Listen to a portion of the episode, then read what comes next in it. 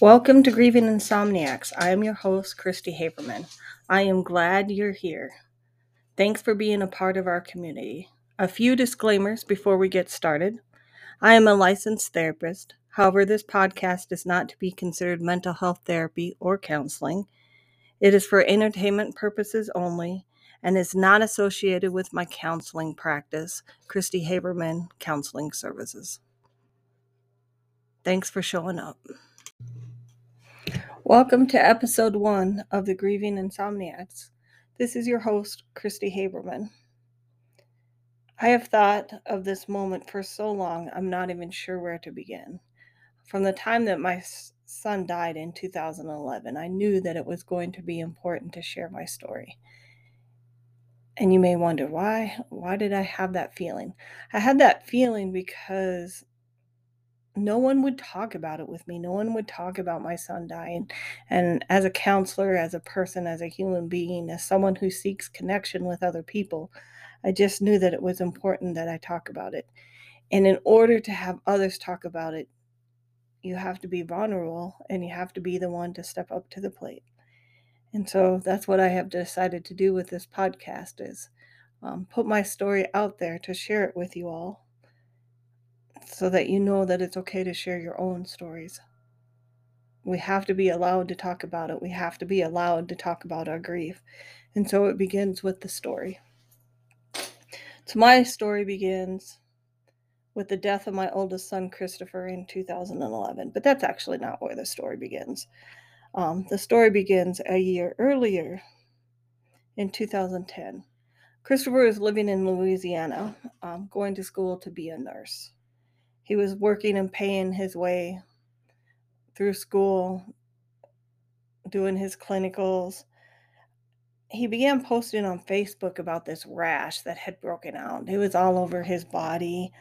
And he was posting pictures, talking about how he's taking Benadryl three times a day. Um, but he was so busy with school, and also he's a broke college student.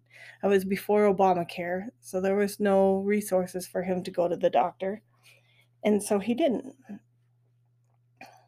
By the end of the summer, he was starting to show the dark eyes, um, was complaining of fatigue, um, but he just thought it was school. You know, he was like, I'm in my last semester of school, let me get through this. You know, I can get a job, I'll get health insurance, and then I can pay for a doctor. It seemed like the t- uh, such a simple thing at the time, right? We're just going to put it off. It's only a rash. Um, it's not that big a deal. I was thousands of miles away and three three states away. You know, I I was hopeful too that it was just a rash. Like, I didn't even consider for a moment that it was even anything even more serious. And um, I have the mom guilt over that thought. It's like, should I have known that this rash was going to turn into something that else different? Um, I've talked about the mom guilt, and we're going to do a whole show just on the mom guilt because it's such a factor when it comes to uh, parents who have lost children, and it's such a part of our grief story is um, the guilt. But back to our story. In January of two thousand eleven, Christopher began calling home more. Um, our relationship was maturing from mother to son to, to grown up to grown up, which makes what happened next so much harder. He had turned twenty-four the May before, and his maturity was improving. Uh, you could see it in his behavior. Um, he was going to have a baby. He was so excited to um, be a father, to create the fa- to create a family. Um, the relationship with the um, for lack of a better term, baby mama didn't work out, but he still wanted to be a father and still wanted to be in, be involved as a father. But he he started getting sicker and sicker. He'd call home and say he went to the doctor. First time he went to the doctor, and the doctor told him, oh, I think you're just constipated. You need to take more, you know, eat more fiber. He went to the doctor in March. They said, oh, um, you're just tired, you need to take some more iron. It wasn't until April that he went to the doctor again, And this time the doctor must have been have done a more extensive research, because um, they sent him to the cancer care center that afternoon. And that's how he found out that he had cancer. They didn't know what kind, they didn't know what type, but they knew that he was he was struggling with something. Numerous tests later, he was diagnosed with Hodgkin's lymphoma, stage three B, which is as worse as it gets, on his twenty-fifth birthday. He called me that day, and I go into the scene much more detail in my book, but I'd gotten the call at work. And after that phone call, he quit talking to me. Um, he wouldn't, he would just text. He wouldn't, he wouldn't respond to calls. And I would just leave him messages on his phone. I wanted to go take care of him. And he told me no. He said, "You can't. I'll be all right. I want to do it on my own. You know, you can come see me when it's all over." And I believed him. I believed that I would see him when it was all over. But also not talking to him allowed me to be in my own land of denial. You know, I didn't consider the worst case scenario. Like when you hear cancer, you think, yeah, someone will die. Maybe, but it'll be months down the road. You know, they'll go through all this chemo. There's a good chance they'll survive. You most certainly don't go through the worst case scenario. At least I didn't. Um... And that day that he told me on the twenty-fifth of May, it never occurred to me that death would be the outcome and that the death would come so soon. And I'm sure he was scared too. But that's nothing that he would have shared with me, because my son was a very, um, he was a very stoic man. He did not, even as a kid, he didn't share his feelings. He didn't talk. Um, he's not a talker like his mom, and maybe it's because I t- talk too much. I don't know. There goes that mom guilt again, right? Um, wondering, well, was it something I said or something I did that made him not want to talk to me? I don't know. I'm telling you, this is why this show is called The Grieving Insomniacs, because I've spent many a night awake at night trying to figure out why he didn't talk to me. And as you can hear in my voice, ten years later, it's still difficult. It's still difficult to talk about, but it's so important. Like, it is so important, I believe, to um, put our stories out there, because we need to be able to tell them. We shouldn't have to hide in the dark and deal with it in the dark by ourselves. And so I want you to know I'm here. So let's go back to our story. Um, I said, and I feel also guilty for respecting him. Isn't that a crazy thing? But um, to this day, I still feel guilty because I didn't go right to him and force him to talk to me, force him to tell me what was going on with him, um, what he was thinking, what he was feeling. Was he afraid of dying? I didn't get to hear any of that. And that's another one of those things that keeps me awake. That's why this show is called The Grieving Insomniacs, because believe me, in the beginning, I wish I would have had something like this, because I just wanted to know if I was normal. And we'll talk about that too.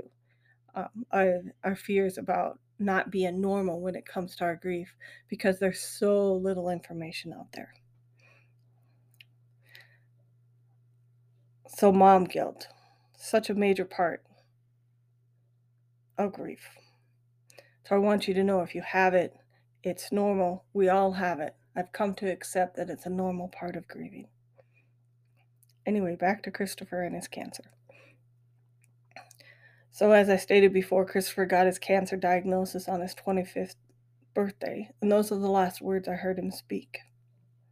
And it wasn't just me. Christopher never spoke to anyone in our family again um, before his death.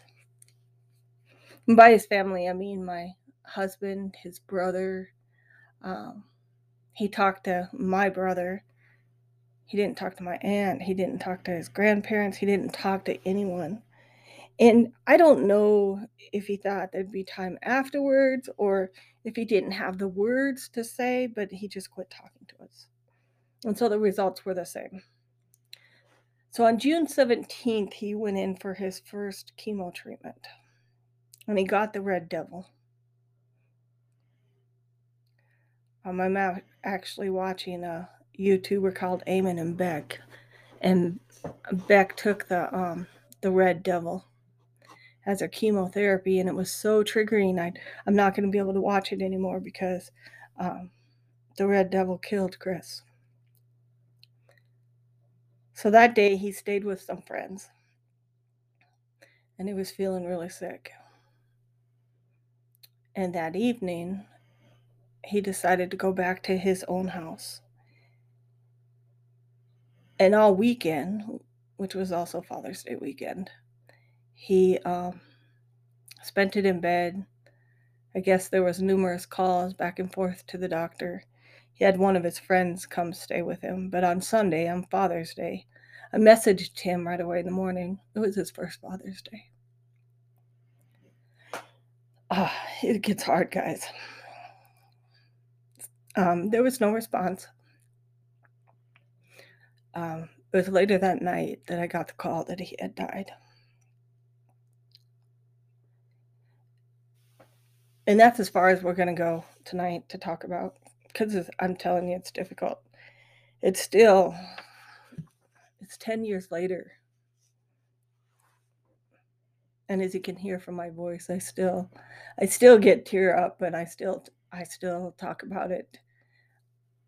But what's amazing to me is the response that I get from people that hear my story. For those of you who have lost a child, you know well what goes next. Because as you start, start to say to people, my child died, they get this deer in the headlock look in their eyes. Sometimes they turn white, but I almost guarantee you it's the last time you'll ever speak to them. So losing a child is a very lonely, lonely place, and I And there's this misconception out there that people will surround you in your grief and they will be there for you for you in your grief. And that was most certainly true right away. But then people move on to their own lives. And some of them walk away deliberately. They walk away from you emotionally. They walk away from you physically. They just walk away. And so that's why I'm going slow in the telling of my story and adding some of these other things towards the end, because to hear the whole story can be overwhelming to many people. And it's sad. It's sad to hear someone's story. So the first time I realized that I had this gift to be able to hear someone's story, is I had someone telling me about an event that had occurred there in, in their life. And as they were telling me the story, I was right there with them every every step of the way. It was almost like I could see the event happening as I was standing right there next to her. And it, it was just, in, in some ways, it was just such an awesome experience, because I realized that I had the ability in that moment to do something that other people were not able to do for her, which was to be there for her in that way. And so that's what I'm hoping to do for you as we go through that podcast, is to be there for you in a way that other people cannot be there. Because I have experienced the pain. I have gone into the pain, and I still live with the pain. And I will be there for you in your pain.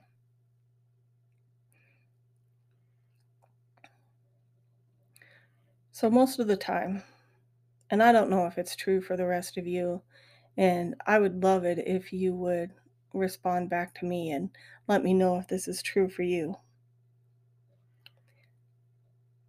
But most of the time, I don't get past, my son died. It can be someone I knew for ten years ago. I have friends that I told my son died and they never spoke to me again. This is a common experience. I participated in many support groups after my son died, and numerous times I would see people posting about the fact that they saw someone that mattered to them, and they just walked away from them. So the next time you see that person in public, and this happened to me so many times, um, it happened to me with my own family. I saw them in public and they turn around and they walk the other way. Um, or they reject your calls because you're just too sad. You quit get, you don't get invited invited to the holidays anymore. Oh, sometimes I was never invited in the first place, but the ones that I were, were invited to, I don't get invited to anymore. So grief is a really lonely place to be.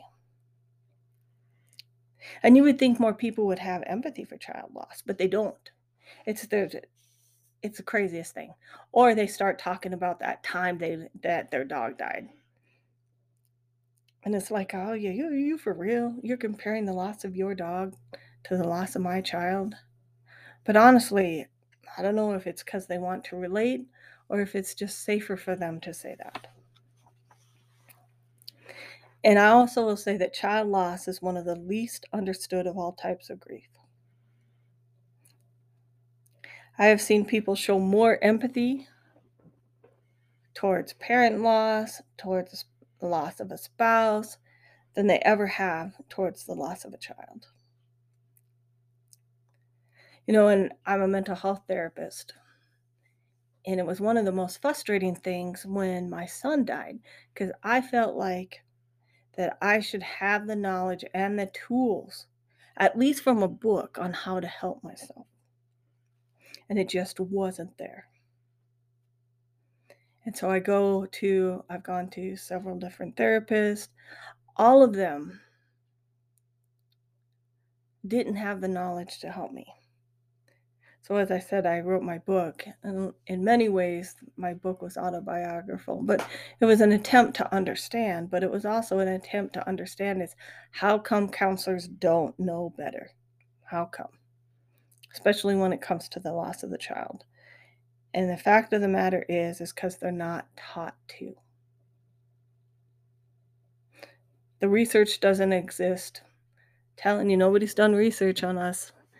They don't, they don't know how the loss of a child affects you mentally, physically, spiritually, in so many ways. It's, it hasn't been researched. And without research, there's no theories. And when there's no theories, there's no um, treatment.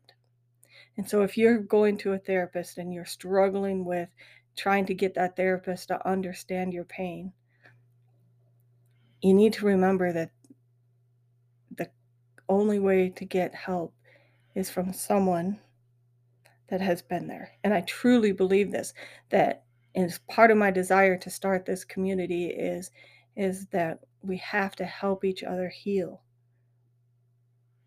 It's imperative that we help each other heal because we're the ones experiencing it.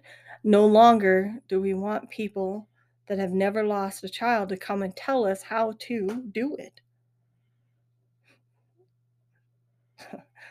um, a relative of mine told me, I'll protect her confidentiality for now, but there'll be a story about it later.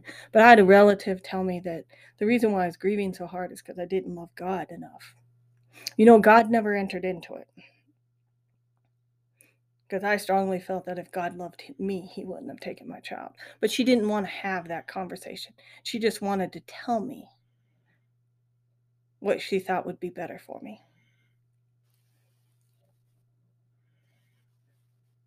And at that moment, I wasn't strong enough to tell her, you know, you don't get to tell me how to grieve. Today I am. And that's kind of what I'm doing with my podcast. It's trying to educate people that have never lost a child. You know, the way that you're treating people that have lost children is harmful.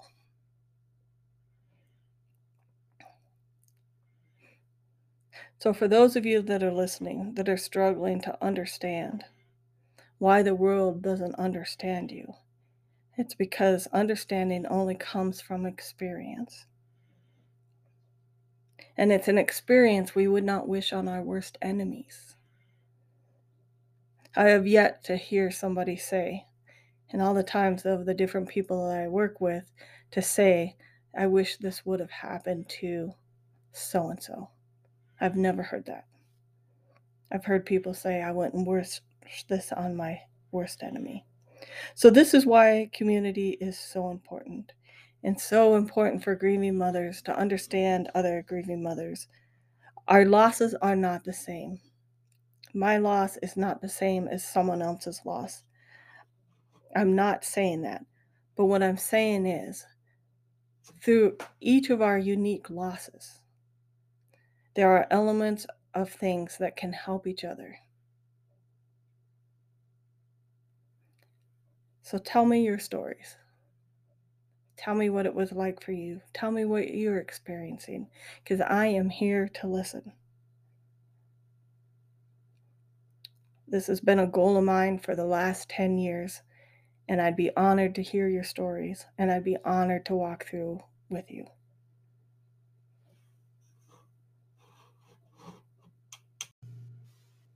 Thanks for listening to our stories and being a part of our community. I am your host, Christy Haberman, saying I'm honored that you decided to join our community. For any comments, questions, and concerns, email me at grievinginsomniacs at gmail dot com or Grieving Insomniacs on Facebook or Instagram. I also have a book on amazon dot com called The Solitary Journey Through the Loss of a Child. It goes into more detail about my story.